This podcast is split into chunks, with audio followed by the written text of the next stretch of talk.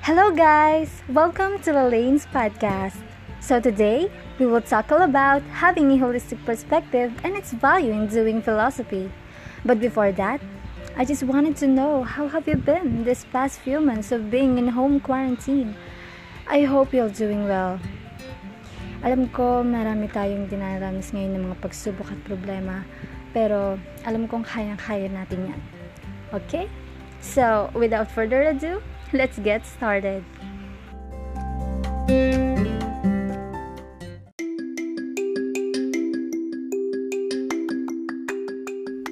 But first, let me tell you some trivia about philosophy.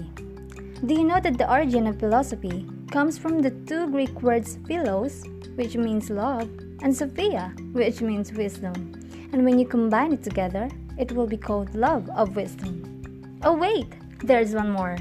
Do you know that in Filipino culture, philosopher in Tagalog is pilosopo, which means kulang sa pansin? And when you translate it in English, that is called an annoying person.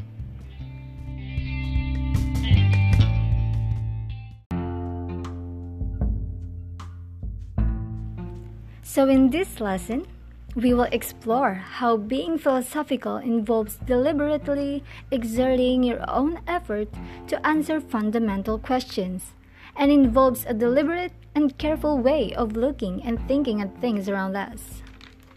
So, we have two types of perspectives. The first one is the holistic perspective, and the second one is the partial point of view perspective. But before we talk about it, let me read you a poem about The Six Blind Men and the Elephant by John Godfrey Sachs. After I read the poem, I'm going to answer the given questions.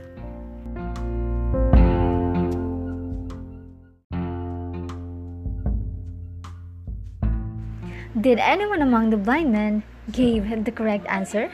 Why or why not? So I don't think one of them gave a right answer. Dahil nga tulad nga nang na-mention sa tula, they are all blind so they couldn't see anything. And uh, nag-base lang sila dun sa kanilang sense of touch. So yun lang ang pinagbasihan nila. In the context of the elephant story, what do you think is a holistic perspective and holistic point of view? So I don't think meron dong holistic perspective, but I think meron dong holistic point of view. Tulad na nga lang ng sinabi ng isang um, bulag na nung nahawakan niya yung buntot nitong elepante, ay akala niya nga ito ay isang uri ng ahas. Yun. So what is the moral lesson of this story? So I think it tells us about our uniqueness. So lahat tayo merong kanya-kanyang perspektibo, depende yun sa sitwasyon or sa problemang ating kinakaharap. So dapat kailangan respetuhin natin ang isa't isang ang isa't isa. Hindi lang dapat tayong bumis sa isang side, dapat tingnan natin ng lahat ng aspeto bago bago tayo gumawa ng isang desisyon.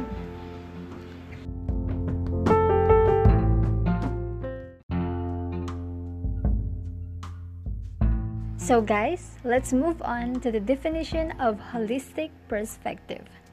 So, holistic perspective looks at all aspects of the given problems or situation. All aspects are given importance when making conclusions. For example, a teacher listens to both sides of her two arguing students before making any conclusions about the issues. So, yun yung kinaganda ng holistic perspective.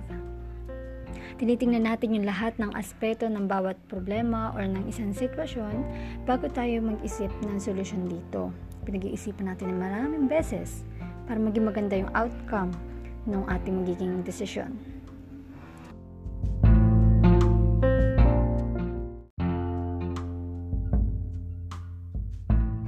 So, let me give another example of holistic perspective. Anthropology is the study of humanity. Though a major focus area is culture, this broad field benefits from a perspective in which many different factors are taken into account to generate a picture of the culture as a whole.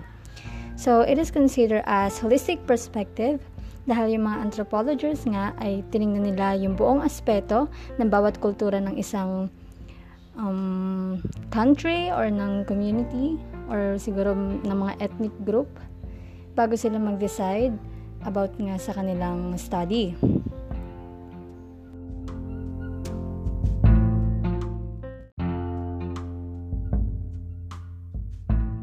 So, on the other side, partial point of view perspective looks only a limited number of aspects of the given problem or situation.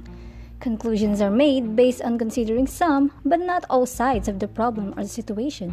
For example, a teacher scolds student A after student B accused him of stealing her pencil case.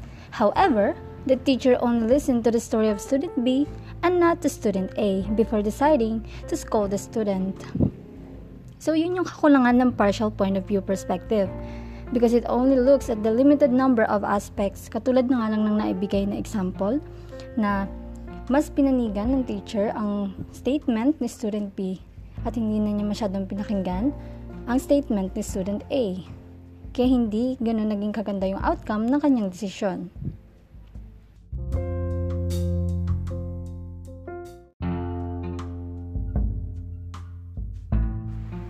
So for the another example of partial point of view perspective, a single father scolding his son because his favorite only daughter accused his brother of stealing her money, and he believed her without even clarifying if this is true or not. This is classified as partial point of view perspective because it looks only a limited number of aspects of the given problem or situation. So hindi ganun naging ka-effective yung decision ni father na pagalitan yung kanyang anak dahil hindi nga natin matutukoy kung totoo nga ba ang sinasabi ng kanyang only daughter or yung kanyang nag-iisang unika iha kung yung kapatid niya bang lalaki talaga ang nagnakaw nitong perang ito.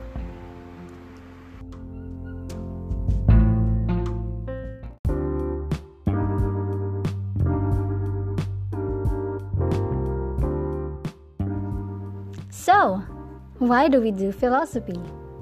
We have the potential to philosophize, since we have the tendency to wonder and doubt. Someone who does philosophy is a good communicator who can clearly and adequately present his or her ideas. Doing philosophy can be applied to day to day basis to gain a better life perspective as well as to evaluate process of a situation. Doing philosophy allows a person to make better decisions and to act accordingly to these situations with the help of various skills he or she acquired in doing philosophy. On gaining better life perspectives, philosophy enables reflective thinking which greatly influences a person's view of life, challenges, and relationships.